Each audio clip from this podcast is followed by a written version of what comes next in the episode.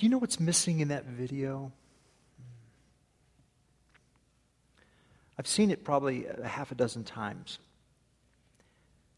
And um, it, is, it, is, it is his story, and it's a powerful story. And it is a story of redemption and grace that comes when we come to the cross. But you know what's missing in that story, in, in, my opinion? I think what's missing in that story is his father. His father. That boy needs a father. A father to come alongside of him and to say, My son. A father who will say, I love you. A father who will say, You know, let me carry those bags or drop those bags.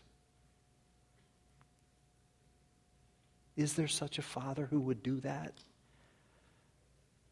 Yes, oh yes. And I want you to meet this father this morning. There is a father.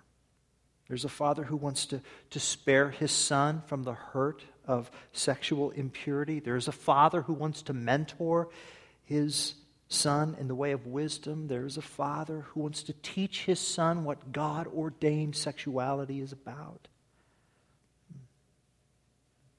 And what I love about this father is that he begins his conversations with two very important words my son.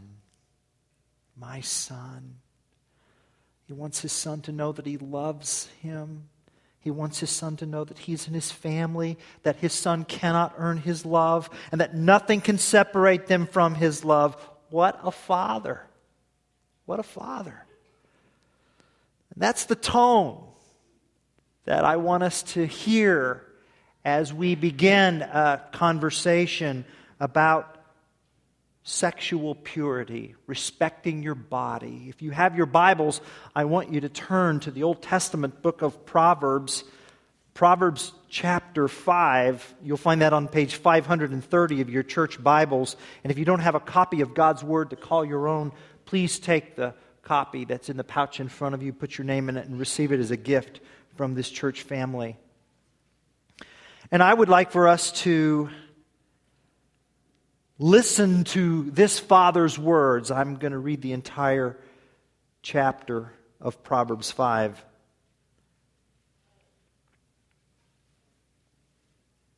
My son, be attentive to my wisdom. Incline your ear to my understanding, that you may keep discretion. Your lips may guard knowledge.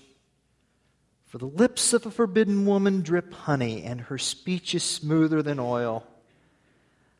But in the end, she is bitter as wormwood, sharp as a two edged sword. Her feet go down to death. Her steps follow the path to Sheol. Sheol, that's the Hebrew understanding of the afterlife. Sheol.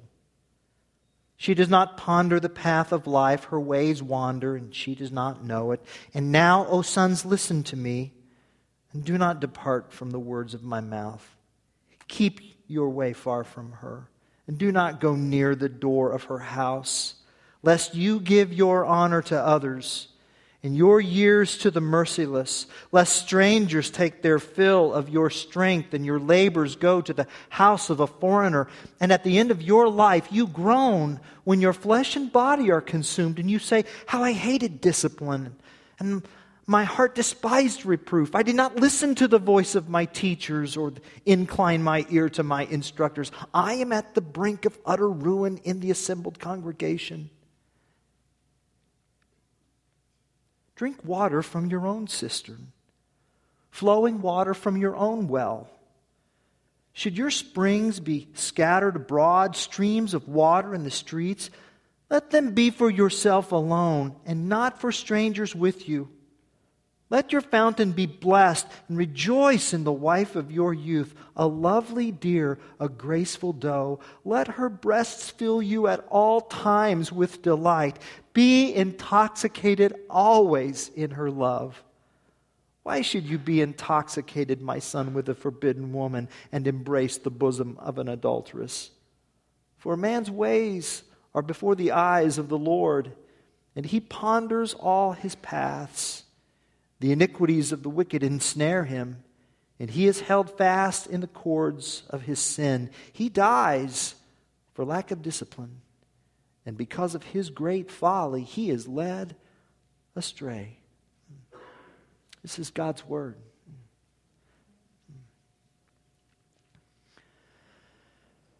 What gets my attention first about these verses is the fact that the father takes initiative to teach his sons about sexuality. I mean, and, th- and this shows up in Proverbs 5 and Proverbs 6 and Proverbs 7. Notice he says either my son or my sons. Chapter 5, verse 1, chapter 5, verse 7, chapter 6, verse 20, chapter 7, verse 1. My son. That's, this is important to take note of. Two and a half chapters deal with sexuality. This is important. And why? Because the Father is smart enough to know that there are other voices in this world who would be more than happy to indoctrinate and inform and entice his sons as to the meaning and expression of sexuality. So then this father refuses to be passive. He refuses to uh, let his sons come to their own conclusions. He refuses to leave them to their own adolescent thinking. He refuses to let them define marriage and sexuality on their own terms. He knows that if he takes a pass at mentoring his sons, especially in this topic, someone else will happily fill the void. And so he says, We need to talk. We need to talk. And, and it's not just one talk, it's a series of talks. Proverbs 5, that's a talk. Proverbs 6, Proverbs 7. A series of, of uh, lifelong lessons, a series of wisdom sharing sessions between a loving father and his sons. And so, if his sons fail, it's not going to be for lack of instruction. The father's intentionality in teaching his sons about biblical sexuality, that, that's what I first see here. And, and we need to take note. As Christians, you know, we say that sex is a gift from God, and yet we're strangely silent on the topic. You know, we fidget, we kind of feel uncomfortable, you know, when it's talked about. We're thinking to ourselves, Randy, I've been praying for six months for my best for my best friend to come to church, and this morning you talk about sex? Really?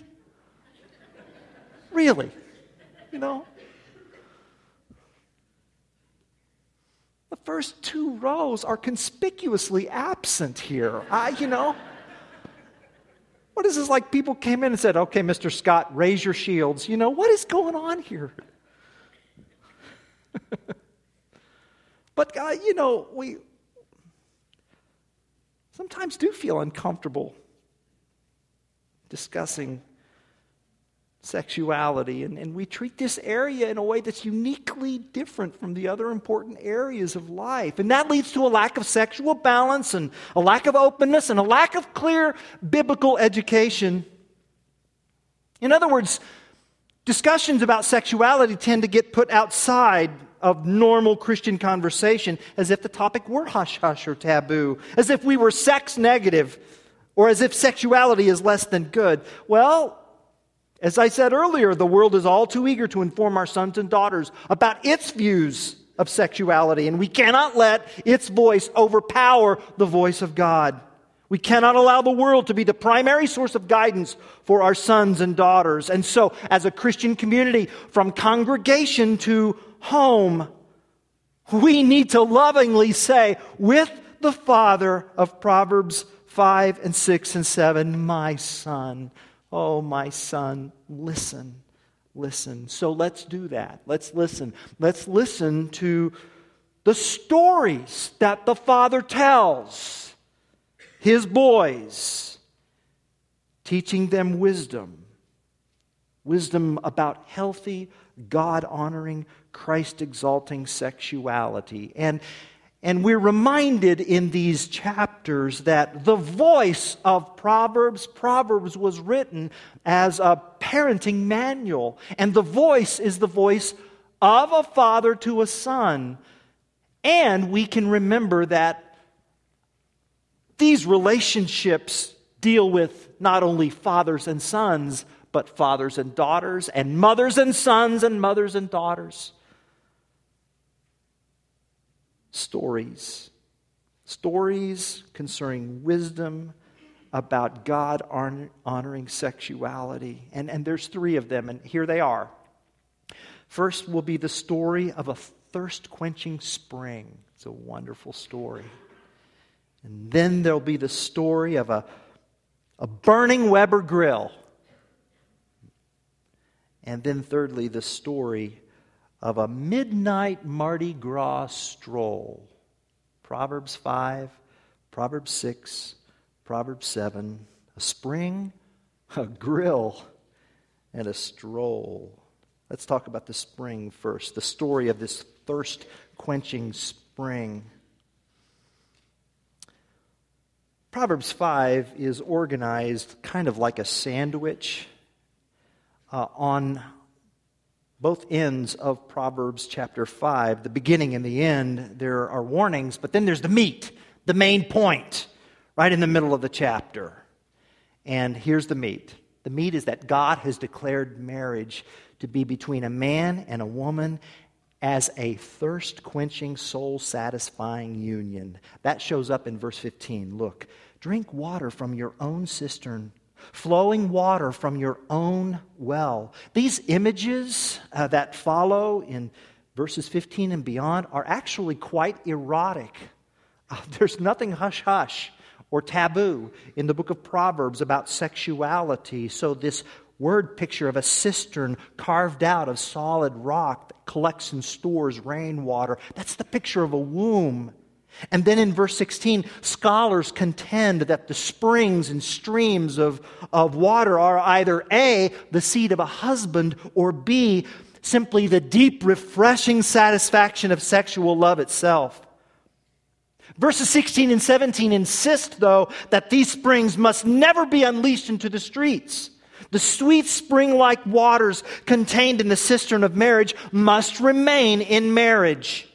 Note the repetition in verses 15 and 16 and 17 and 18. Your cistern, your well, your springs, let them be for yourself alone. So, romantic sexual love is to be exclusive and within the marital union of a man and a woman. And why? Because that's how God designed marriage.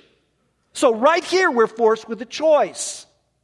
Am I going to accept marriage as God has designed and defined it, or will my, will my definition of marriage be from below? Be, will, it be, will it be marriage from above or marriage from below? See, who gets to define marriage and sexuality? God or man? See? And the Proverbs writer says, well, God. He made marriage. Genesis 2:24 says that when a husband and a wife unite, their union, the two become one. That union is so profound that they, they virtually become a new single person. God made marriage to unite two lives into one. And in marriage, two lives merge into a single, legal, social, economic unit. They voluntarily lose much of their independence. In love, they donate themselves to one another. They donate themselves to one another. Listen, there is always something given away in a sexual encounter. Always. And sex outside marriage dilutes this donation and it confuses the donors. To give your body to someone to whom you will not give your own life, why, that's confusing. Tim Keller has written an excellent book called The, the Meaning of Marriage. And he wrote these words In the midst of sexual passion, you naturally want to say extravagant things such as, I'll always love you. Even if you're not legally married, you may find yourself very quickly feeling marriage like ties, feeling that the other person has obligations to you, but that other person has no legal, social, or moral responsibility even to call you back in the morning. This is confusing. And this confusion leads to jealousy and hurt feelings and obsessiveness if two people are having sex but are not married. And it makes breaking up vastly harder than it should be. It leads many people to stay trapped in relationships that are not good because of a feeling of having somehow connected themselves. Well, sexual intimacy is, in fact, the act of uniting. And so, this Proverbs father says to his boys in no uncertain terms, he says, Boys, if you take what doesn't belong to you, you're going to lose what does. Look at verses 8 through 10. Keep your way far from her and do not go near the door of her house, lest you give your honor to others and your years to the merciless, lest strangers take their fill of your strength and your labors go to the house of a foreigner. And at the end of your life, you groan. And you can hear the regret in verses 12 and 13. I didn't listen to the voice of my teachers, I didn't incline my ear to my instructors. Is there a better way? Oh, yes. The Father says, Yes. Verse 18 Rejoice in the wife of your youth. Rejoice in the wife of not it doesn't say rejoice when your wife was youthful. Doesn't say that. Stop that. It says rejoice in the wife of your youth. That girl you married when both of you were younger. By now, decades have gone by. Good days and bad days, and seasons, and sunshine and gray skies, and weddings, and yes, funerals. She's still that girl who gave herself to you on your wedding day. She put herself in your arms. She could not have been more vulnerable. Remember that. Dwell on that. Marvel at that. Rejoice in the wife of your youth. I'm talking about developing the, the spiritual skill of rejoicing in your spouse, rejoicing in your wife. For me, that looks like this Randy, rejoice in the wife of your youth. Rejoice in Sarah. She's been a faithful and loyal wife of 30 years, and she still is. She has labored to give birth to two sons. She works to pay for our son's college education. She loves our boys. She enjoys them. She talks with them. She listens to them. She makes a killer bowl of Chinese beef noodle soup. She loves God. She prays to my wife prays to God and reads his word in journals. She calms me when I'm panicky. She's patient with my work schedule. She gets it. That ministry is not an 8 to 5 Monday through Friday job. She gets it. And she comes to my office every Sunday and she prays for me before I come out here to preach. Rejoice in the wife of your youth. What refreshment, what sweet water, what a gift from God. Oh, but the father in Proverbs 5 keeps going. He's not finished. Look at verse 19. He says, Be intoxicated always by her love. Be intoxicated always. I mean, the verb is used elsewhere for a, a, a guy staggering in drunkenness. I mean, he just he just punch drunk love. The point is that a husband and wife should be in crazy love together. You hear what the father is saying?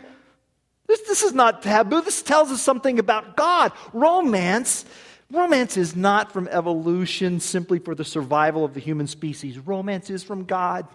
Every good and perfect gift comes from the Father of lights. Romance is a renewal of your wedding vows. Romance reveals God.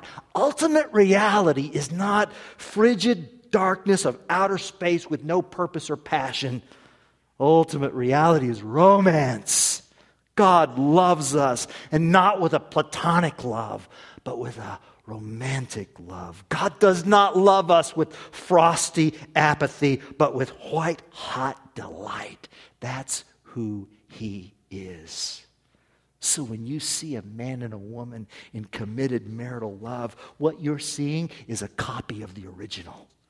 The full color, high definition story of the Son of God come down to win to his heart with great suffering a bride from the wrong side of town. Hmm. God created this universe for the purpose of telling that love story over and over and over in the lives of your marriages. And that's why sexuality matters. Whether you're married or single, just being a man is a gospel privilege. Just being a woman is a gospel privilege. What we are about is the gospel. And that's why we need to learn gospel sexuality. And that's why we need to be reminded of this story, of this thirst quenching water of marriage between a husband and a wife. Listen to me. Listen to me. Your marriage is not a prison and you have not received a death sentence except to your own selfishness. Rejoice in the wife of your youth. That's story number one. Hmm. Story number two is in chapter six. Proverbs goes from fire, excuse me, from water to fire. Proverbs chapter 6, verses 27 and 28. Can a man carry fire? next to his chest and his clothes not be burned? Or, or, or, can one walk on hot coals and his feet not be scorched? It's a heavy tone, intentionally, too. We go from water to fire. We go from a refreshing story of a thirst quenching spring to a warning story of a Weber grill. We go from, we go from the big sky thirst quenching joy of, of married love to the little sky, self centered, individualistic fire. Little, big sky, little sky. Big, big sky, big sky sex is a thirst quenching spring. Little sky sex is a pile of fiery coals. Big sky sex will satisfy you, little sky sex will burn you. Big sky sex worships God, little sky sex worships idols. Big sky sex submits to God's own plans, little sky sex writes its own plans. Big sky sex is driven by self giving commitment. Little sky sex is dominated by self centered pleasures. Big sky sex is viewed as a part of life. Little sky sex tends to take over your life. And if we go our own way, the father in Proverbs chapter, chapter 6 tells us that's like picking up a, a Weber grill brimming with white hot coals and thinking you won't get burned. Now, who does that? Well, people do. And the father is trying to protect his boy from inevitable ruin. And you can just hear the boy say, Well, dad, I mean, what, what on earth would make that fool scoop up fire thinking that he wouldn't get burned?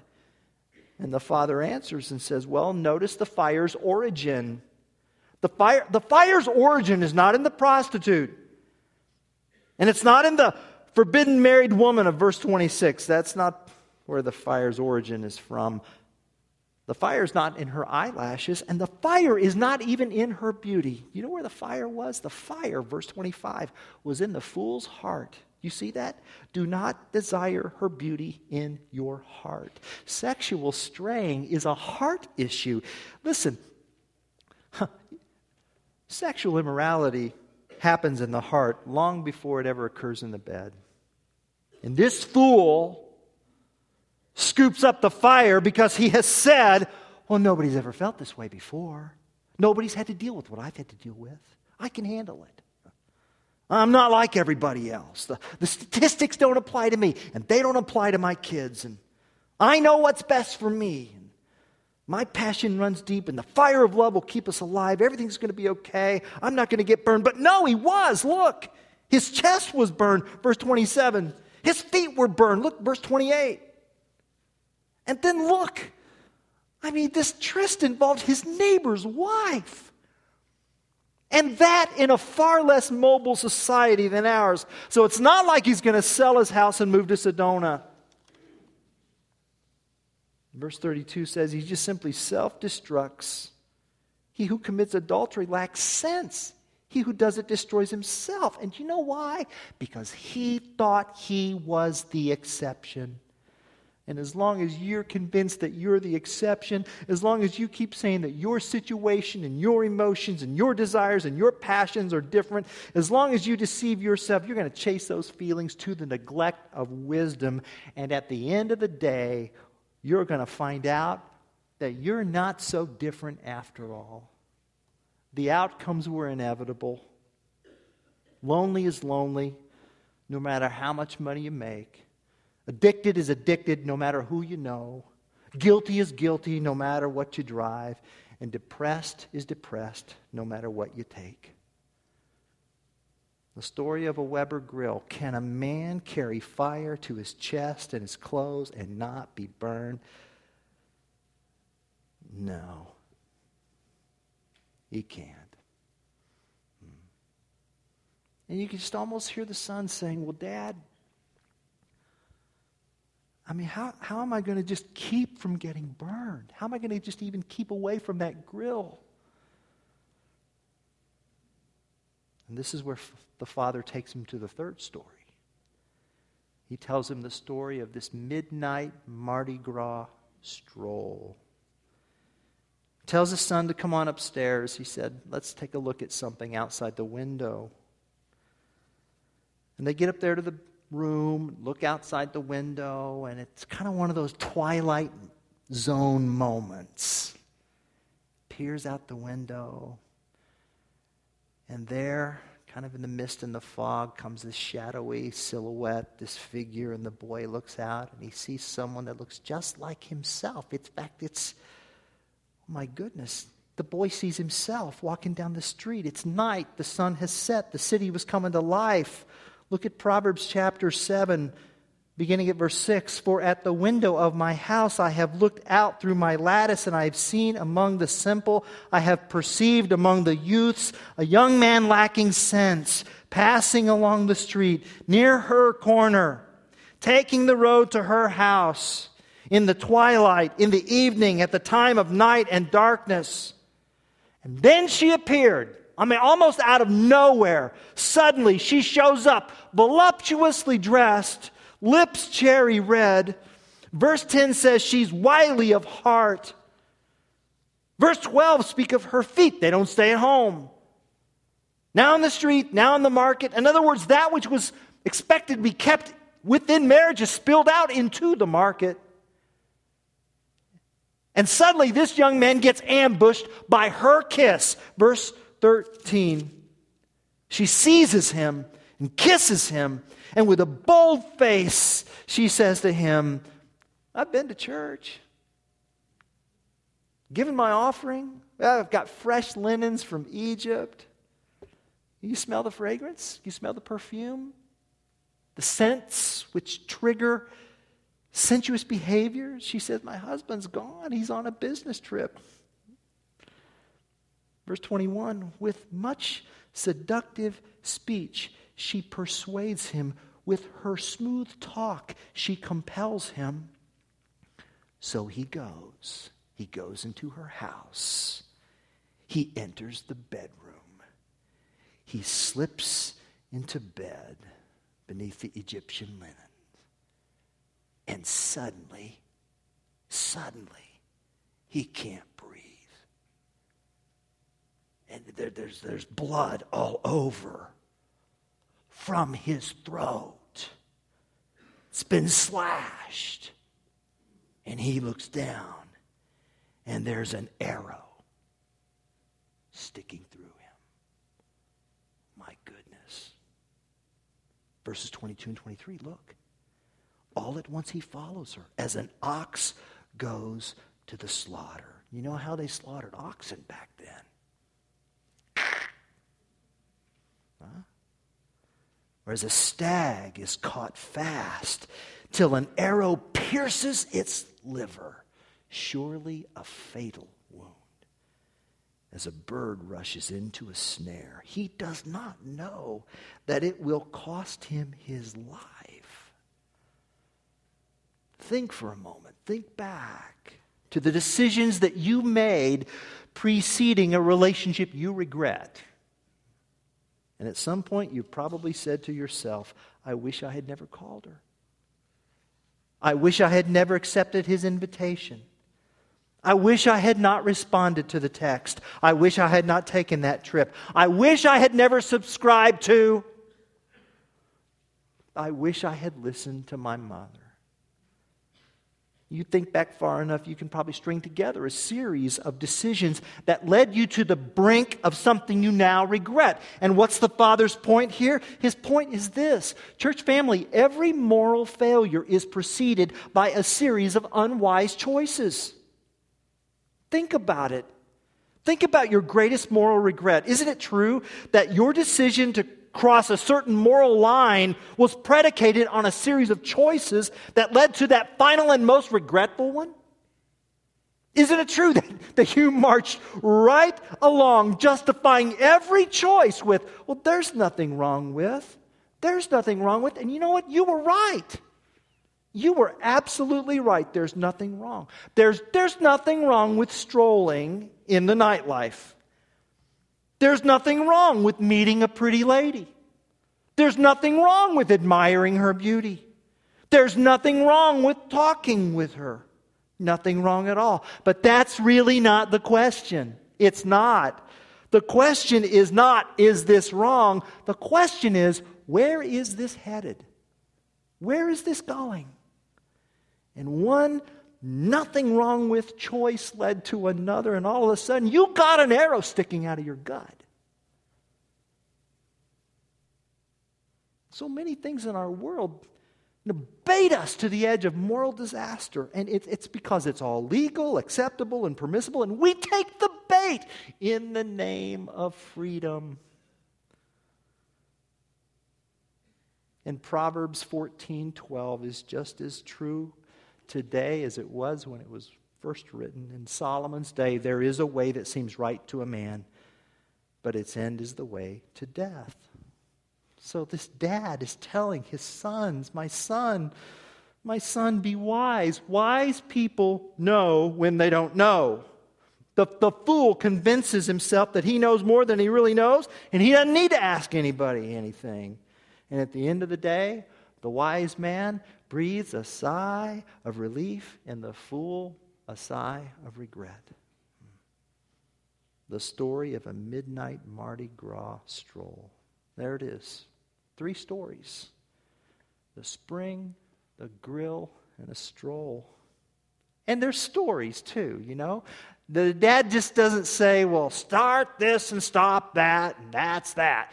He tells a story story of this thirst quenching spring, this story of the silly Weber grill, the story of a fatal Mardi Gras attraction, and all toward the end of pleading with his son this one timeless, eternal truth, which is simply this.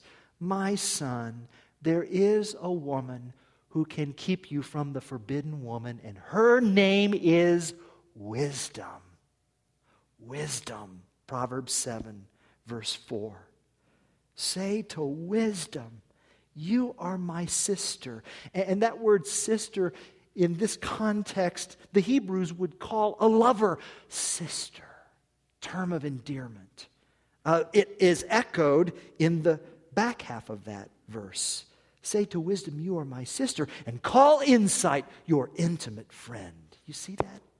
Dad is trying to say, son, wisdom is the only woman who can keep you from the forbidden woman. And if you marry wisdom first, then you will have a satisfying life, whether you are married or single. That's his word.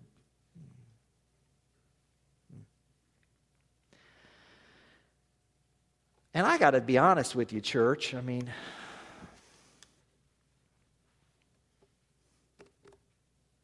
okay, now what?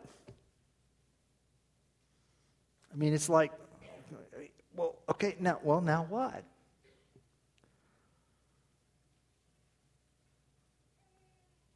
See, the truth of the matter is, whether in thought, word, or deed, we've all, we've all blown it. We have. We come to this congregation, and uh, uh, in, in, in thought, word, or deed, we're all, we're all in Proverbs 5.14, I am at the brink of utter ruin in the assembled congregation. That's us. That's me. You're not by yourself. We're all here in some way or another, we've all failed. Hmm. So, so you're not going to get shamed by your past here or by this pastor. You've come to the right place because we want to meet wisdom. And here's the, here's the gospel Jesus is wisdom in the flesh. Jesus. Christ is the power of God and the wisdom of God, Paul says in 1 Corinthians 1 24. Christ wants to be your spouse. The lady wisdom is the bridegroom Jesus. He is the power of God to forgive our past, and He is the wisdom of God to guide us for today and every day. So bring your baggage to Him, bring your sins to Him, and lay them at the foot of the cross. He promises to forgive you. He promises to renew your broken life. You become joined to the Lord Jesus Christ in body and spirit through his finished work on the cross. He gave himself completely to you by grace, and you give yourself completely to him by faith. And, I mean, here's even the good news upon good news is that through Christ, who is now not only crucified, dead, and buried, but he's risen, he's ascended, he's seated, he has sent his Holy Spirit into the lives and hearts of his church as his holy people. We are holy people. He walks with us so that we don't have to be in that picture by ourselves. We are accompanied by the Spirit of Jesus. We don't have to carry baggage. And we can take that good news and we can go into our community and we can be good news in the lives of others. Here's how forgiven, holy people look. And that, church family, is what it means to be a life changing community, passionately pursuing Christ. Amen.